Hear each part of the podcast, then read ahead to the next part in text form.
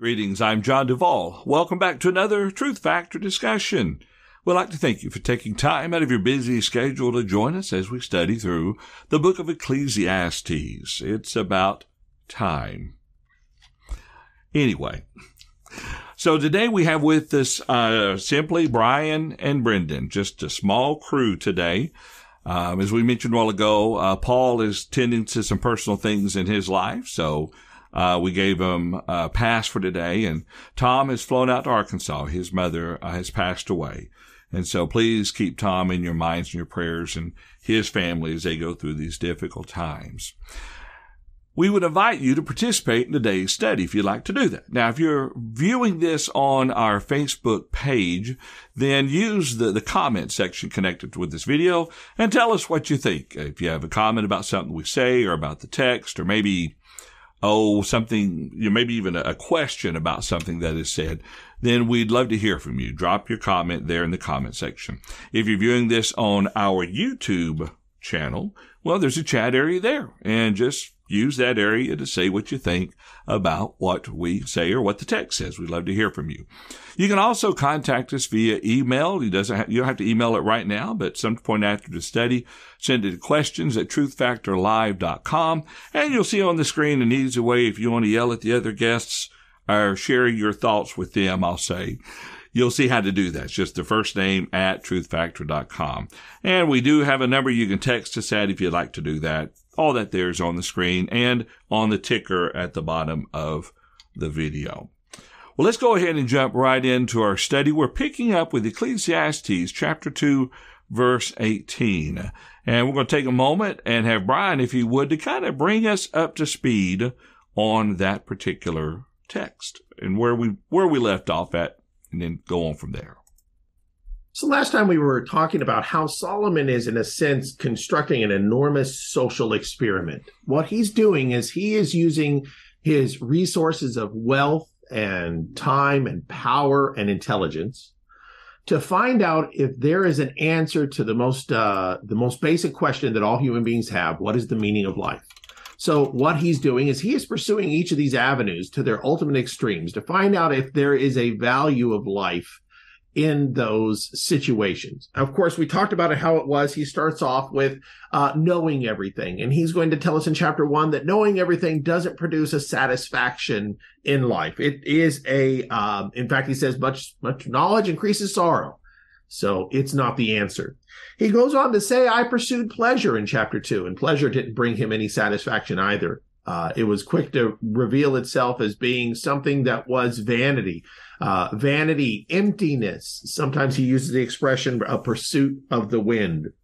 He goes on to talk about the idea of possessions and how it was that uh, he sought to have things, to have everything that there is. And we we applied the old analogy that sometimes people use that he who dies with the most toys wins. Uh, Solomon knows that he who dies with the most toys just dies.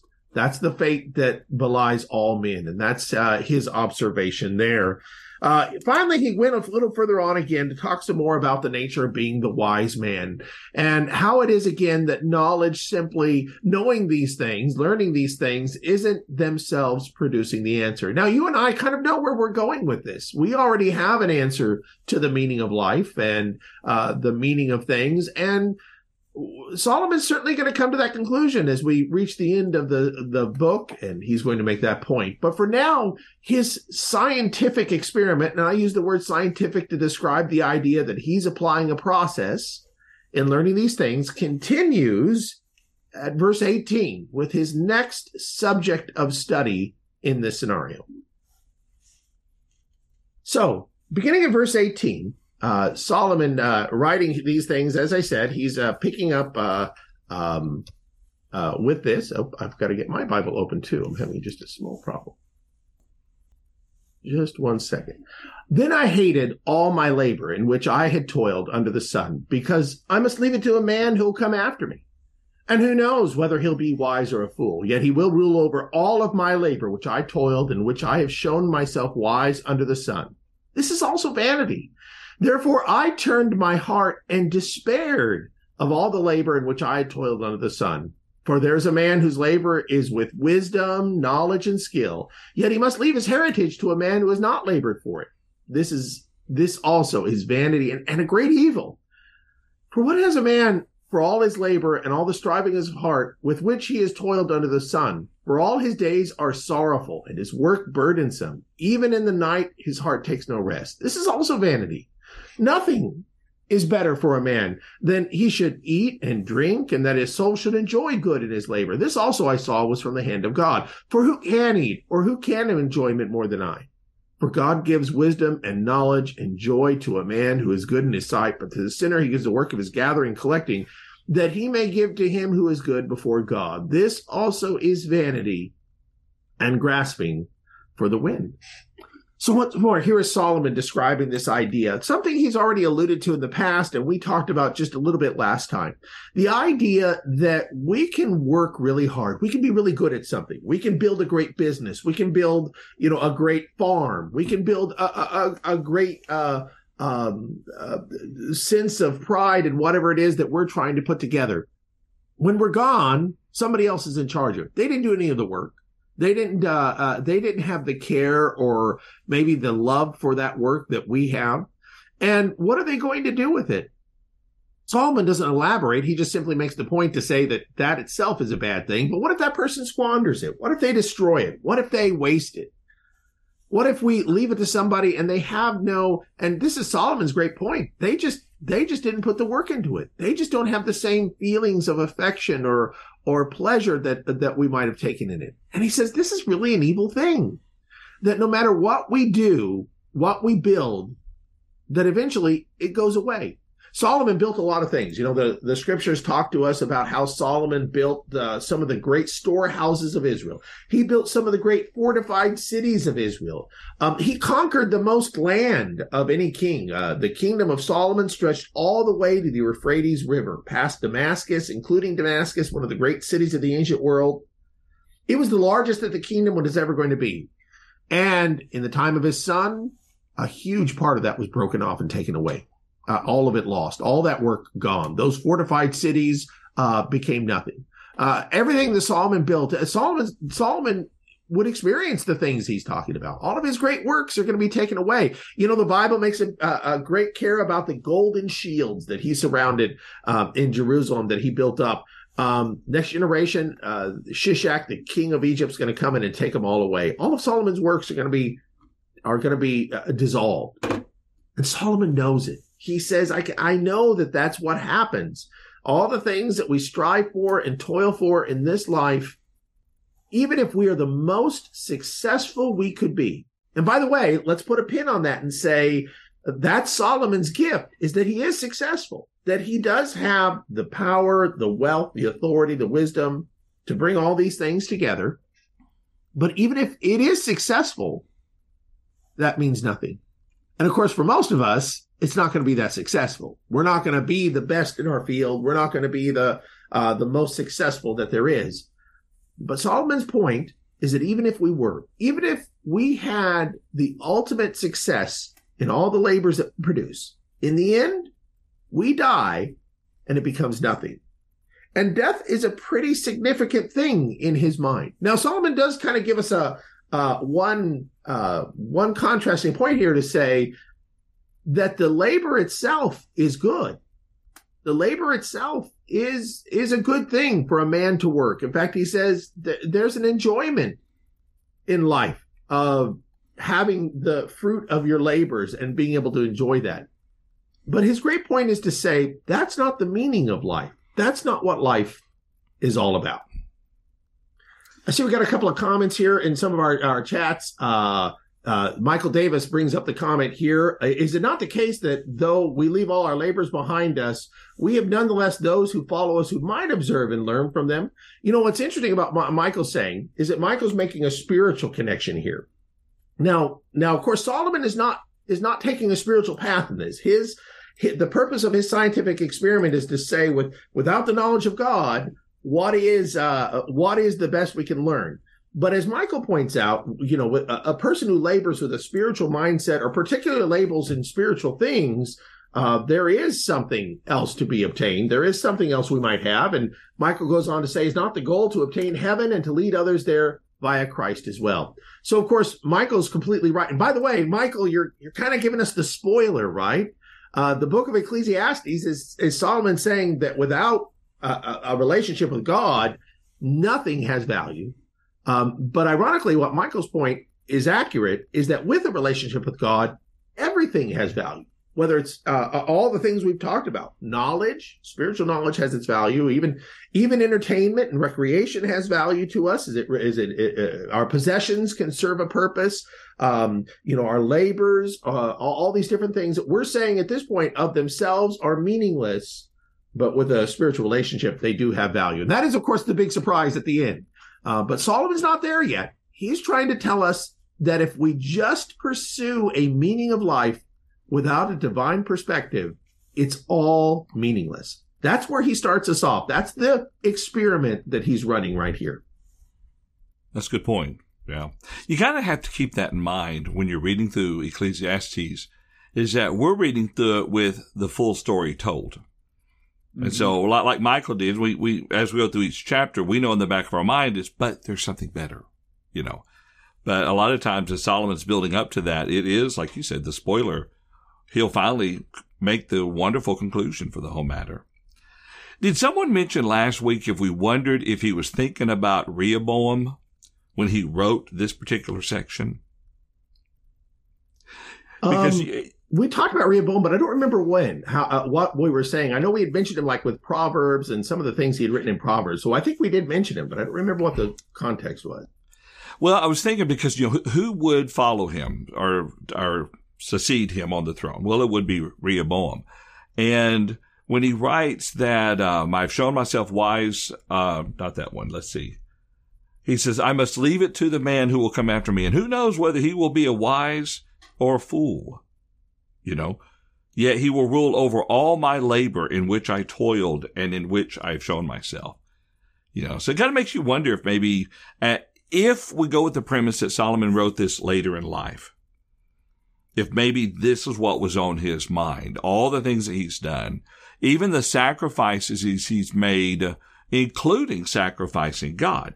Because part of what allowed him to build up the nation was his many treaties that he had. And these many treaties and the wives that he took became his downfall and his, as in to influence him to bring in idolatry.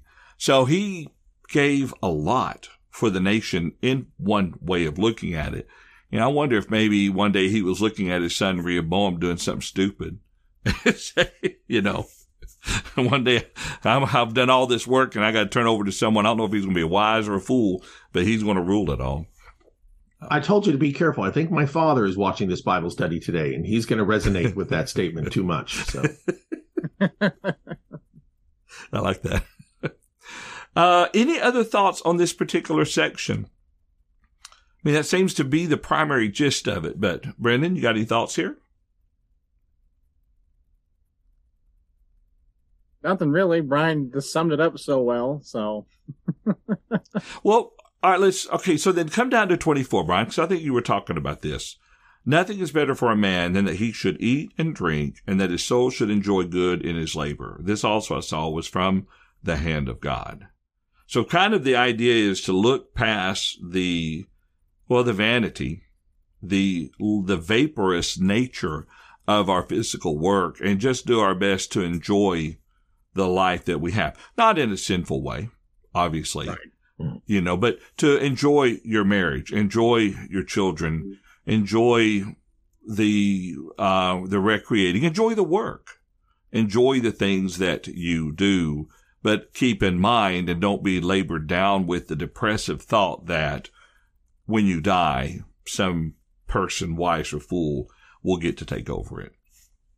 You know, there's oh oh, Brendan, go ahead. I'm well, I was going to say to that to, to that point, um, Solomon's argument up until this point, um, if my notes are right, 24 is the first mention of God in the book, and I think that's significant. Um, and it, it's not so much Solomon saying, "Eat, drink, and be merry, for tomorrow we die," or "For that is all there is." but eat, drink, and be merry because that is what God has given us while we're here on this earth.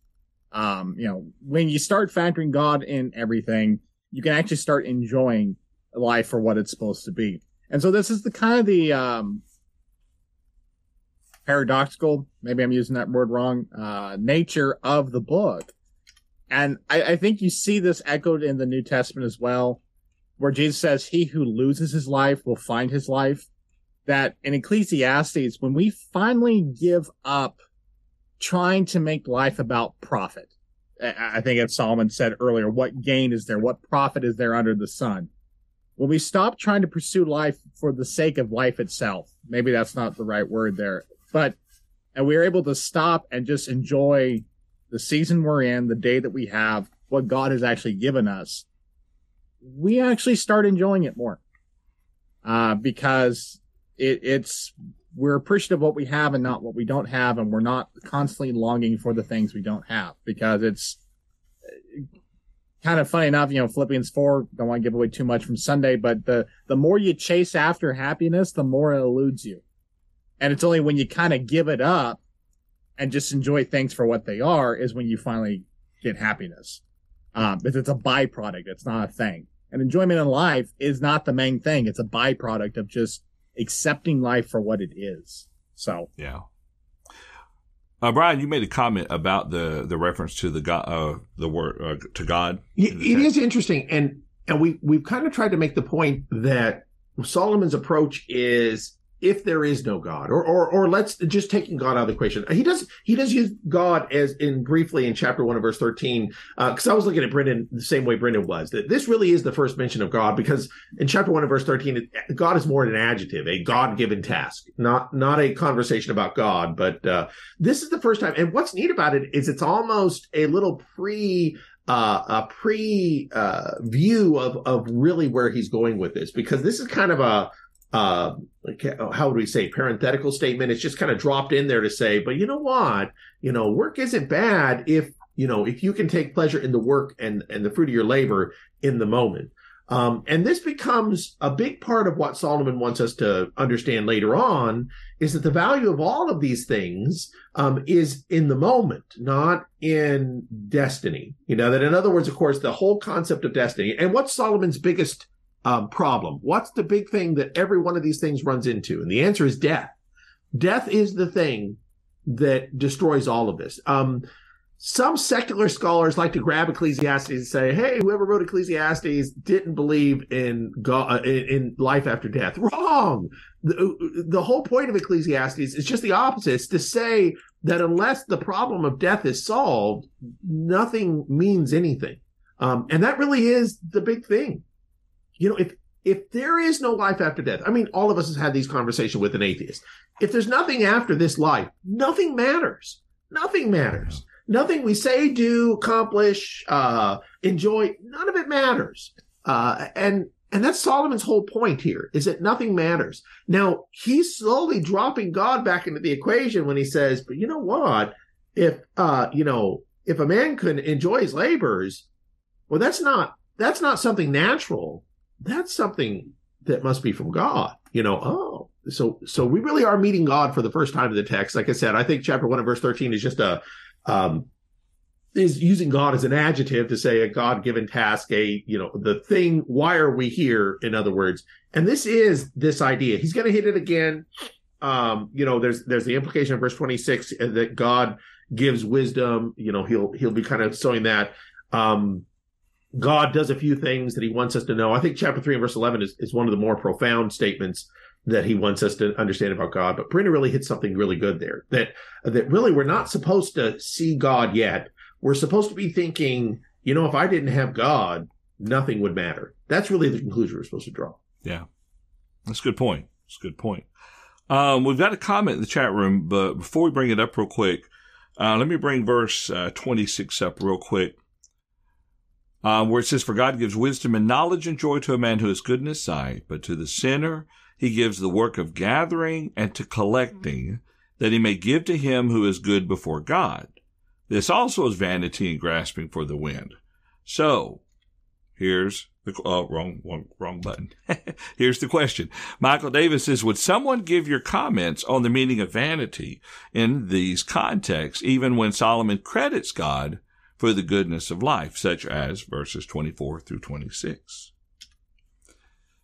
Any thoughts? It's a great question. Yeah, it's a great question. We talked a little bit about vanity and what it means in general last week, where we said vanity is the idea of an absence of value, meaning, or substance. It that it's nothing. Uh, I kind of like how Solomon himself defines it. He says vanity is chasing wind. You know, mm-hmm. it's just it's running after wind.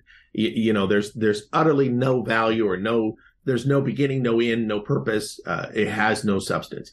But perhaps what we want to understand is that even if a man finds enjoyment and pleasure in life, it doesn't actually give us the meaning of life.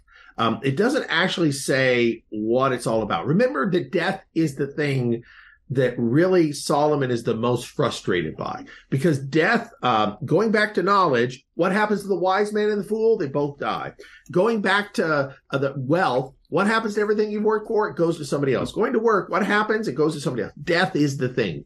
So, so I would suggest that even if a person finds enjoyment in life, and by the way, he says that that is the value of work. It, you know, to find that joy day to day. It's not in what your long term goal is. And by the way, most of us don't think that way.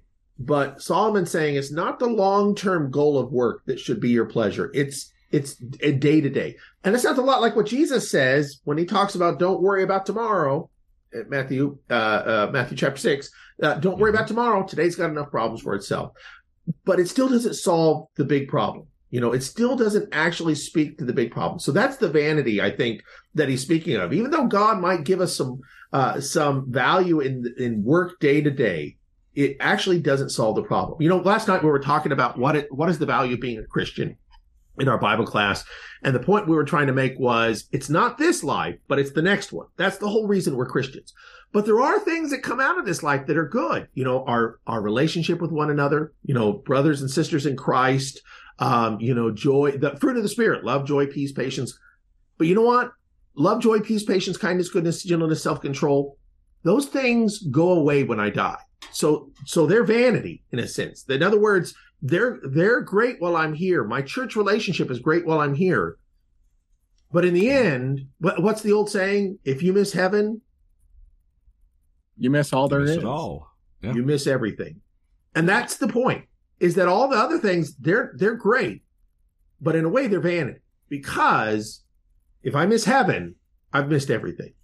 Yep. Yeah. It's a good explanation. And and and that helps us keep everything in perspective. You know, for the Christian. You know, sometimes people I've known people in the past, and I probably was in that category when I was younger, that, you know, if you really love God, you're not going to worry about things. If you really love God, you should be able to sleep good at night. Are you anxious? Well, trust in God and everything will be fine. And it's not that simple. Their underlying trust must be there, the love for God. But we're still living in a very physical world and we are laden with these burdens and responsibilities. The, the end result is to trust Him, no matter how challenging it is and our suffering and crying and worry and our heartburn and our ulcers and all that other stuff. We'll still be there. But as long as we have our trust in God, then we will come out victorious um, and even, um, but anyway, good points. Good points there, Brian. I appreciate that. And any, Brendan, any other thoughts? Um, actually, no, nothing's coming back to me. So, well, I, I think there's a translation error.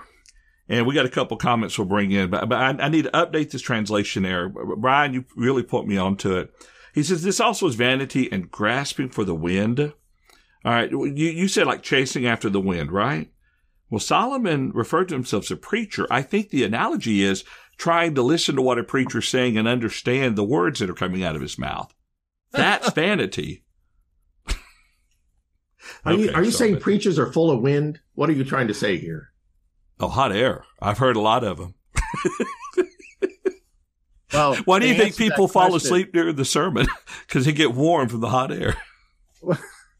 you know, Melvin Curry said his first sermon was with a little congregation uh, north of Tampa. It was two women, two sisters, and a, a, friend of his. And as soon as he started preaching, they both fell asleep. So, uh, and he said the next week that he must have said something they didn't like, even though they were asleep, because his check went from three dollars down to two dollars. So, you know, uh, if I was preaching in front of people and, and all of them went to sleep, I probably would just go sit down and fall asleep myself. uh, all right, let's see. A couple comments here real quick. Let's bring in uh, Michael's. And then we have one from Jerry. I mentioned mentioned Jerry Wilcox. He joined us as well early in our study, and I failed to mention that. But let's see. Michael follows that piece is correct. If in this life only we have hope for anything else, we are all men most miserable. It's a very good point. And then Jerry Armory. Oh, sorry, that one failed on me. Well, let's bring back Michael's. Hit like that one better. There we go. One more time. There we go. Jerry writes, this book honestly contributed to me going through a severe midlife crisis when I was 30. This is perhaps one of the most important pieces of literature in existence. I can understand that. I, I can relate to that. That's a good point. Good point. You know, it's kind of neat about uh, Ecclesiastes is in a way it sits mm-hmm. outside of the Bible. You know, it's too bad it couldn't be like a prologue to the Bible, which is something like, "Hey, uh, oh. what you know, what is the meaning of life?" Uh, well, if you try to find it outside of this, this is the result. You know, that would be kind of a neat uh, little prologue to the what the rest of the Bible has to offer, since that's a big part of the theme of Ecclesiastes. What what's the meaning of life without yeah. God? And, That'd be an interesting uh, you know, study. Kind of neat... Overview of Ecclesiastes, and then a big overview of the Bible, bringing it to the end of it, and then back around to Ecclesiastes 12 one mm-hmm. more time. Interesting. Yeah. Um, there was one more question, but we, we need to move on. Uh, but I just found it interesting that Solomon says that God gives wisdom and knowledge and joy to a man who is good in his sight. But to the sinner, he gives the work of gathering and collecting that he may give to him who is good before God. Thought that was interesting in his observation. So, see again, he's talking about I'm not sure what he means. the first um, one, and the members are the everybody else. Yeah, I'm not sure what he means in that. In some ways, I think that's that was actually one of the puzzles I have because yeah. um, I everything up to this point is observational. It's it's not you know um, divine knowledge. It's what can I observe about life, and of course, like I said, that's bad. You know what can I observe. But then he makes this statement about the righteous and the unrighteous. Now, uh, I'm going to guess. I'm going to throw out my guess on this. I think okay. part of his point is to say that one general truth that he observed in his life is that righteous people do tend to have it better than the unrighteous. Um, and I think that that kind of makes sense. You could say things like, hey, the guy that doesn't drink, he's going to have a better life than the guy that does. The guy that doesn't womanize, that's faithful to his wife, is going to have a better life than the guy that does. So it could be a general observation um, about you know, righteous people do have it better, and the unrighteous, um, their labors are going to end up with the righteous over that generality. And it's a generality. It's not a spiritual truth. Not, but on the other side of this, maybe it is a spiritual truth, and he's giving us a, a little taste of where he's going to end up. But as I said, I don't know. I don't know why he puts it there. It's almost in the category of righteousness exalts a nation, but um, what is this? Sin is a reproach. Yeah, but sin is a reproof to any Mm-hmm. Sins a reproach to any people. Yeah, that's a and that's a neat point, John, because that's an observational truth. Um, that yeah. that that's kind of a generic um, oversight, and, and like I said, it's it of course is spiritually discerned, but it also could be carnally discerned. You could also just observe it in life. So that's a neat point. If we were to set aside a lot of Solomon's writings for just a moment, he would almost sound incredibly arrogant. God gave me the wisdom, gave me the knowledge, and look at all that God's given me. You people are having to work for me, so clearly you've not obtained to the righteousness that I have. But I don't know if that's really the attitude you know he had there. I think again, I look at Ecclesiastes like a scientific paper, and he's actually giving us his his what do you call it? Your yeah. um your CV, your uh, uh, what are my credentials? You know, why am I uniquely qualified to to do this experiment? And of course, like I said, he's saying, "Hey, I'm the richest guy in the world. I'm the smartest guy in the world." And he's not. And, he, and like I said, is it boastful? It sounds boastful, but it really isn't. He's really just saying, yeah. "Here's my credentials," because this is a failed experiment. That's what's neat about it. This is a um, I forget what you call it whenever you have a hypothesis that's that's dismissed there's a there's a term there and i can't remember the term but this is going to be a failed hypothesis can you find value in life uh, just based on the characteristics in the world around us Um, and he alone, uniquely in the world, being the richest guy ever, being the smartest guy ever, being the you know the guy that has this power that is unparalleled. Um, he's he's putting it out there to say, look, uh, nobody is smarter than me. That's not the problem. The problem is that well, somebody just didn't figure out Solomon. You know, somebody didn't figure out something Solomon didn't think of. And he's saying that's not possible because nobody's smarter than me. Somebody just did. Solomon just didn't have enough wealth to figure this one out. No, not possible. I'm the wealthiest guy ever. And I think that's what he's doing. I don't think it's arrogance. I think it's it's again, this is a scientific paper. Uh, that's what I see here, and it's a hypothesis that fails, and that's what he wants to see. Good point. Good point.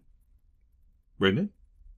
Well, and to that point, I, I think there's maybe there's a parallel to be made with Paul in Philippians chapter three, of just like dealing with this idea of salvation by works. Paul's like, hey, um, I there was no one like me when it came to the law. Like I I am the expert in this, and it's not me boasting. This is these are I'm calling a spade a spade. Um, it's the same thing how Paul would use Abraham. He said if there was anyone to be justified by works, it's Abraham. And guess what? He wasn't. So Solomon, I think, is doing the same thing here. It's like, hey, there was anyone who could have found meaning in life apart from God, it was me. And I'm here to tell you there isn't meaning in life apart from God. So, Good point. All right. Well, with that being said, Brendan, it's time. Okay. Uh, Ecclesiastes, let's push into chapter three here and, um, first eight verses.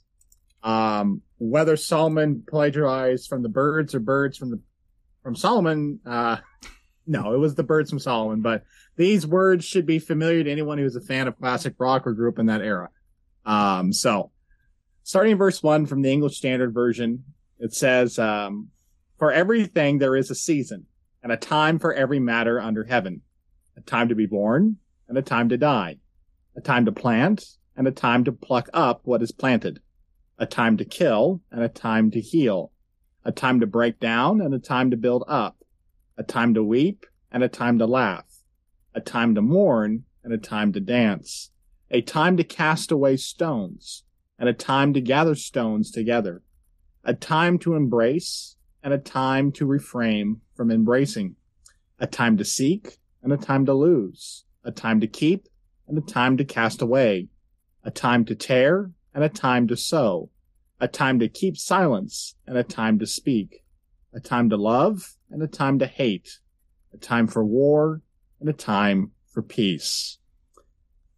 And just for the, the obligatory clarifying comment here, Solomon is not actually talking about there is an appropriate time to say murder or appropriate time to hate one's enemies, but he's presenting here a poetic uh, section here of the book to illustrate the the many different seasons of life in which we can find ourselves in. And Solomon's main point here that for every thing in life, there is an appropriate time. But the key to understand the appropriate time is it's not in our timing. God is the one who raises nations, he fells nations. He blesses and he curses. He gives and he takes away. And it's all according to his time. And there is a certain natural ebb and flow in life. Right now, we're in the middle of winter. Spring will be coming and trees will be in bloom and then we'll get into the heat of summer and then we'll go into fall and winter and it, it, it goes in cycles. Our lives themselves start out as children. We go to adolescence and adults and then uh, our elderly years and then we pass away.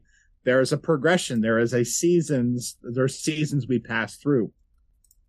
And what Solomon's saying here is for a large part, we can't control those seasons. As much as I want to stay in Arizona winter, summer is coming and I can't change that as much as I may want to stay 28 or go back to 23, I can't change the aging of my body or the seasons in life in which I am in. Um, you look here in the text. Uh, many of us, hopefully, don't get to choose the time of our mourning uh, when loved ones pass. Um, we don't really get to choose the time of rejoicing. They just happen as um, as great little accidents or uh, occasions in our lives. Um, there's times in which we need to seek things and there's times in which we will lose those things. There's times that we need to keep silent before people and times that we need to speak up. But overall, the point I think the section is making is the sooner we learn to accept the cycles and seasons of life and how for the vast majority of those, they are outside of our control. The sooner we can learn to accept that is the sooner we can start learning to enjoy enjoys, embrace and rejoice in those seasons. Uh, because I would go back up to chapter two and verse 24 and 25. Um, that when we recognize that God is in control of all these seasons, all these times, not me, is when I can start actually enjoying it. Um, you know, I'm I'm only going to be this age once, so instead of wishing I was younger or older, how about I just en- enjoy the period I'm in? Um, if the fall comes around once a year, instead of me wishing it was Christmas or spring or whatever, let me just enjoy the season. Um, and so that that's really the main thrust of this section from what I've seen here. So, all right, let's see. I think that's a good way of looking at that. Um, that's not so much saying that we have to figure the time to do these things, but these things are going to happen. And the fact that he begins with your birth, you have no control over when you're born. You know, that kind of sets the time, the, that aspect of all these things, the, the, the fact that you're right, what you were saying there, they're not under our control, you know, or they are things that must be done and we do them when they have to be done. So, you know, it's, uh, but let me ask you a, a, quick comparison. See if you think that this would be close to what, what you're talking about, Brendan and Brian, too. This, and please don't bring up the song Jesus Take the Wheel. But if, if you're, if you're the driver of a car, your whole attention span and worry and focus is on that and you control everything. But if you are a 10 year old kid in the back seat of the car, you fundamentally don't have much worries other than what time we're going to get there. And are we, here's a obligatory question, are we there yet? You know, and um, you, you, get hungry, but you can't stop and eat until your dad stops. You got to go to the restroom. You can't, shouldn't do that until your dad stops. You know, if you fall asleep, same thing. And that may be a, a way of kind of looking at how we just sit back and enjoy the ride and do what we need to do. And maybe there's a point to be made here about the providence of God. And I think there's an application to be made here that you know, we sing a couple hymns in our hymn books. Um, he does all things wonderful or beautiful in his time. Uh, I know the Lord will make a way for me. But so many times, practically speaking, we don't believe that. We get frustrated. We want our time. We want it now. And after all, look at the society we live in. Thanks to COVID, I don't even have to go buy a ticket to the movie theater anymore. I can just stay in my pajamas and turn on my streaming service. Or, I know Brian, I know you live in an area where there's an Amazon distribution center down the road, and so you get same day delivery. Um, uh, so sometimes multi, you know, hour or two delivery. We live in an instantaneous society, and where we feel like we're in control. But for the believer, we have to remember that God's in control. And sometimes when we're most frustrated in life, um, it's maybe because I'm thinking God ought to be moving at a different speed in which he is. And I, I think Ecclesiastes 3, at least these first eight verses teaches us, it's like, hey, you're not in control. And that can be liberating. Uh, it takes a lot of the pressure off if you think about it. Um, and maybe the, the, the truth factory moment here is not necessarily praying these eight verses, but recognizing this fact, praying to God that I would be more attuned to his timing and more accepting of it. Um, because, you know, there, there's a lot of things I would like to have done by now or things I wish I would have come out differently. Okay. I can't fix any of that, but I, I have to trust in my maker who is, does all things wonderful in his time. And I'm in seasons of my life because he is so deemed it and he will do things in the right time.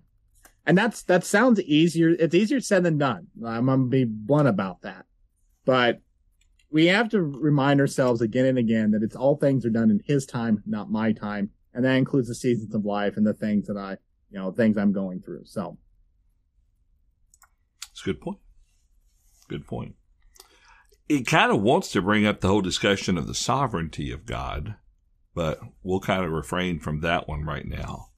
Um, because that's kind of the approach, you know, and it almost sounds like what Solomon is kind of looking towards you know how you know how detailed is God's control of our life. You've got the hard determinist who basically says that we're going to do whatever we do. It's already been predetermined, and technically we're not accountable. But the soft determinism allows for accountability. You know, um, but I don't think that's what Solomon's trying to get into. I think he's just talking about fundamentally life on this earth. Know. Okay, we have one comment real quick uh, from Michael, and let me bring that up here real quick. And I think it's a good point. He says, but isn't it, and this kind of goes back to the previous section, but is that still applicable? But isn't it a shame that Solomon failed to follow the wisdom gave him, the wisdom God gave him in controlling his own life? Had he used to not only guide God's people wisely, but to guide himself wisely, the kingdom of Israel might have been vastly different. That's a good point. It's a good point. Yeah. But you know, here here's something to kind of keep in mind, and, and this this helps to explain the role of everyone, including Solomon, because Solomon's actions led to the dividing of the nation, which led to Judah and Benjamin being the singular nation and being a representation of the spiritual Judah that would eventually rise up through Christ. Think about the heavenly Jerusalem and those who are true Jews, if you would, or those who have the faith of Abraham and so forth. But it's like from the very beginning, God started a process when he created man and woman that would ultimately refine humanity to the point to where they could spend eternity with him in heaven.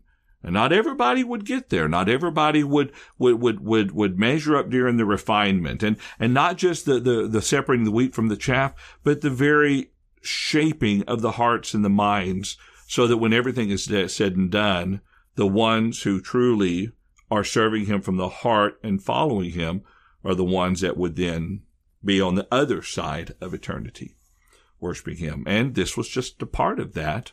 Solomon was a part of that whole process. So. All right. Any thoughts? I just got to say, Brendan, wow, um, you hit a couple of things there, and I hadn't really thought too much about this before you. We talked about this before the show too. Um, the significance of the idea that these are all things that really are outside of our control, um, and and just you know, Brendan, what was neat is I I really hadn't thought how neat that fits into everything that he's been talking about.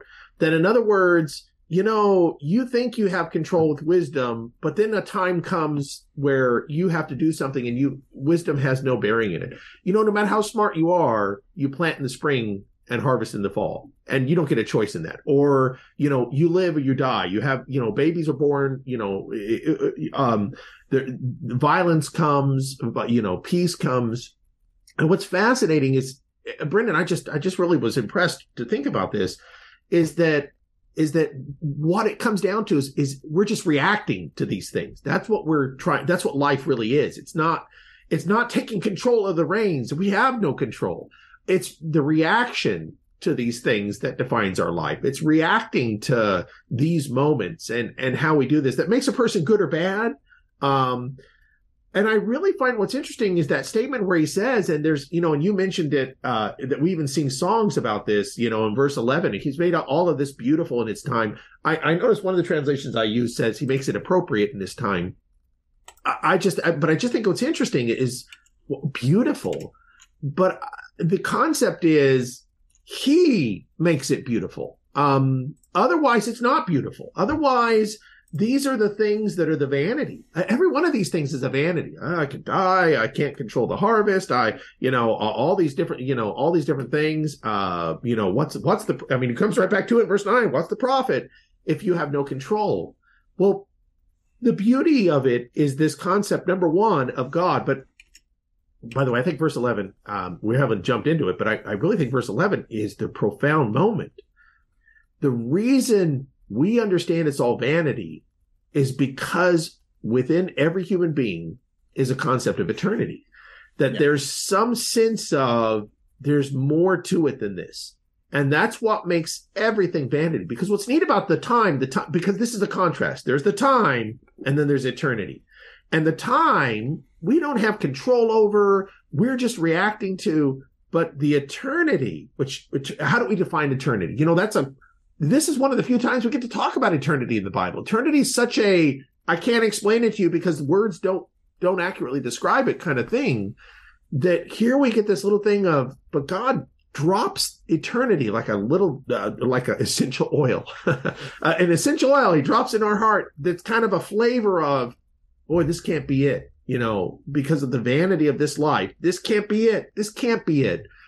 And all human beings. I mean that's what's interesting all human beings people that don't know god people that are completely devoid of it all human beings are obsessed with the idea of eternity. And they create false religions or you know shamanistic religions or you know whether you're the you know the person that lives in the the, the most remote parts of the world there's religion that, that's trying to answer this. That's why all human beings everywhere conceive of religion because they know eternity in the heart and even the person that says i don't believe in god has a either a they're not thinking they're they're intentionally not thinking about it or b they have a sense of eternity that's very different. They're thinking of things like, well, what am I going to leave my children or my grandchildren? You know, what what is I leaving into posterity? Um, that sense of eternity is almost enough to drive us mad.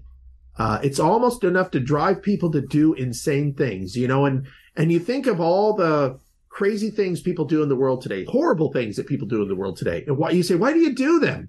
It's because I think without a divine mind, that drop of eternity drives men mad uh, because of the lack of control we have and the desperate need uh, to face what's next. I think that without a divine perspective, these are the things that that just drive us out of our mind. Brendan, that was just really neat. I really appreciate it. Well, I, I appreciate that, Brian, and uh, you know, we could we could probably talk about eternity all day, uh, and rightfully so. And yet, not say anything about it, you know, because right. it's so peculiar. Well, and reading this week, I'm I'm preaching on Philippians four four through nine on Sunday, and so I think there's some things that pull in here. But one writer had made this point that joy is joy is what happens when we're in harmony with God he used the illustration of sympathetic resonance of how um, when you play a piano, for example, if you hit the middle C without the dampener, all the other C's along the piano will resonate with that. And you're not intending to do that.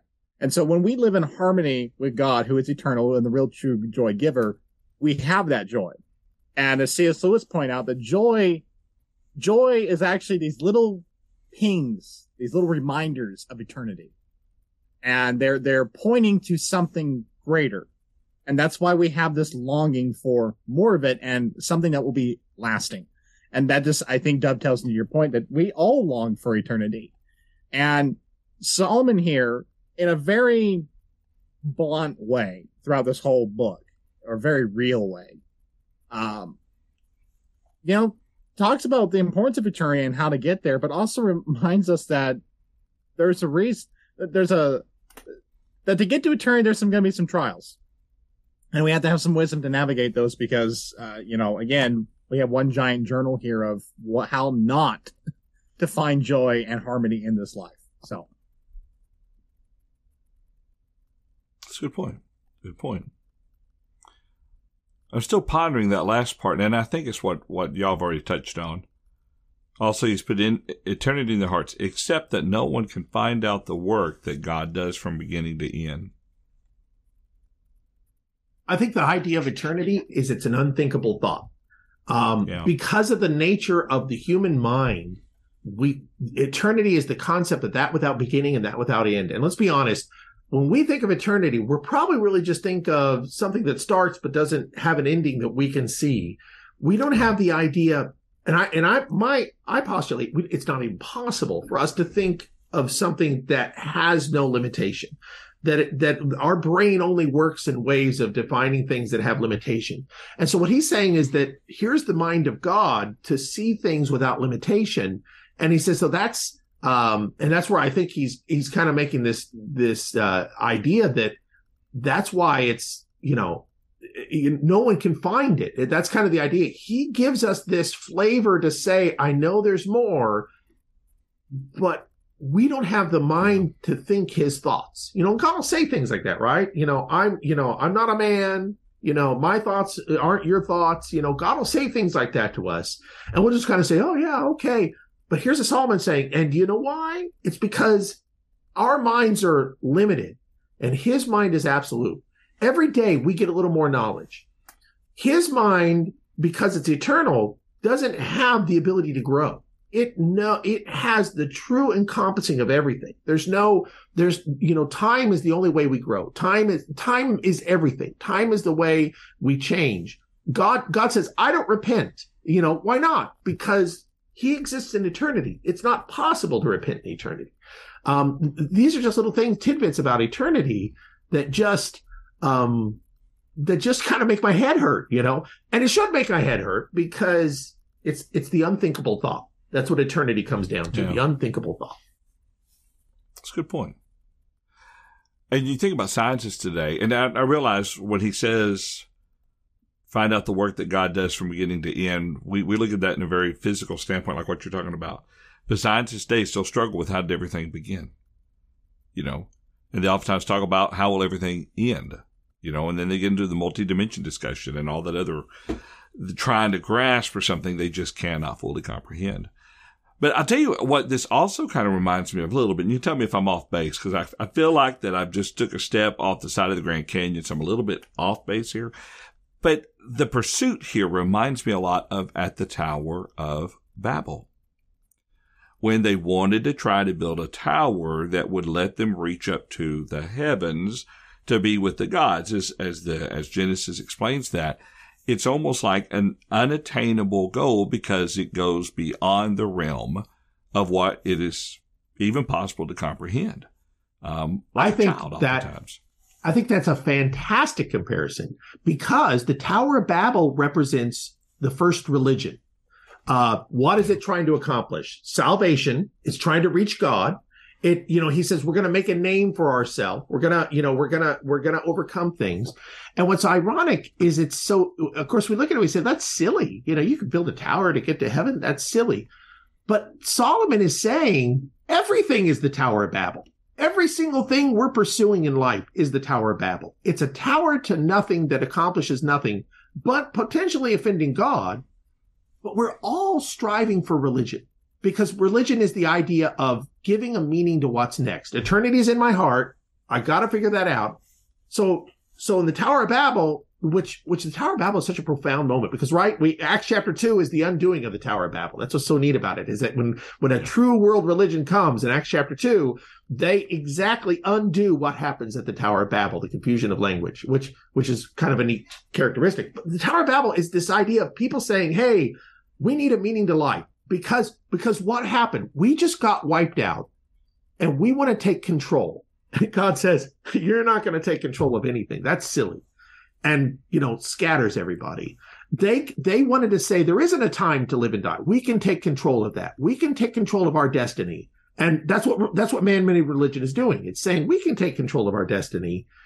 Yeah. And it, and it's just uh, John, I think that's a profound statement. This is a Tower of Babel kind of moment where we're saying yeah, we can do it. And it's, you know, man plans, God laughs because only he actually understands eternity. Only he actually has the ability to get there. And there's no, you know, I always say what's neat about like Jacob's ladder or the Tower of Babel is that Jesus is the real thing. He's the connection between God and man. Um, you know, he's the thing that that has is the tower to eternity, so to speak, because he's he's the only thing that connects those two and everything else is a joke uh, in the eyes of God. Good, good point. Good point. And the fact you agreed with me, really good point. But I won't mention that because we frown on arrogance here and narcissism on the truth factor. anyway, well, That's yeah. I got to be careful. Someday someone's going to take me seriously on some of that stuff. I mean, I do frown on it, but you know. John, I promise you, I will never take you seriously on that. it's like it's like grasping for the wind thing. well, with that said, that's probably the end of our time. Had to do that one more time, sort of. Well, let's, let's plan to stop here. I tell you what, let's plan next to Thursday to pick up with verse 12. Um, so I think our discussion of 11, we can go back and grab 9 and 10 real quick, but I think that's, we had a good discussion there 12, of 11, and that would get us a good starting point at verse 12. Sounds good? Hopefully we'll have Paul good back with us next week and hopefully Tom, Tom as well. I'm not sure in Tom's situation how long he'll need in taking care of the family affairs and stuff. So, and again, our, our, our prayers are for Tom um, as he goes through as he goes through these difficulties. So, all righty. Well, any other final thoughts? Okay. So if if you uh, if you have any thoughts about what we've been talking about, then uh, feel free to contact us. As you've seen at the bottom of the screen there, we'll even throw it up there too. That side right there. You can contact us. Send us uh, email questions at truthfactorlive.com or write us individually. You'll see John at, Paul at, etc. truthfactor.com. If you leave a comment on this video after the fact, we should be able to see that, as well as a comment in the chat room on our YouTube side of things as well. But we'd love to hear from you, see what you have to think about these things.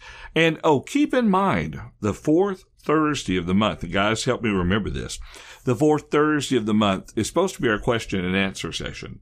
So if you have anything you'd like to hear us talk about, or I should say, if you have any questions you'd like for us to kind of discuss, pick our brains on, see what we might think about those things, then feel free to let us know those questions. Uh, you can text them to us on the number at the bottom of the screen, send them to us via email, um, or on the Truth Factor Facebook page. I think you can drop a comment there.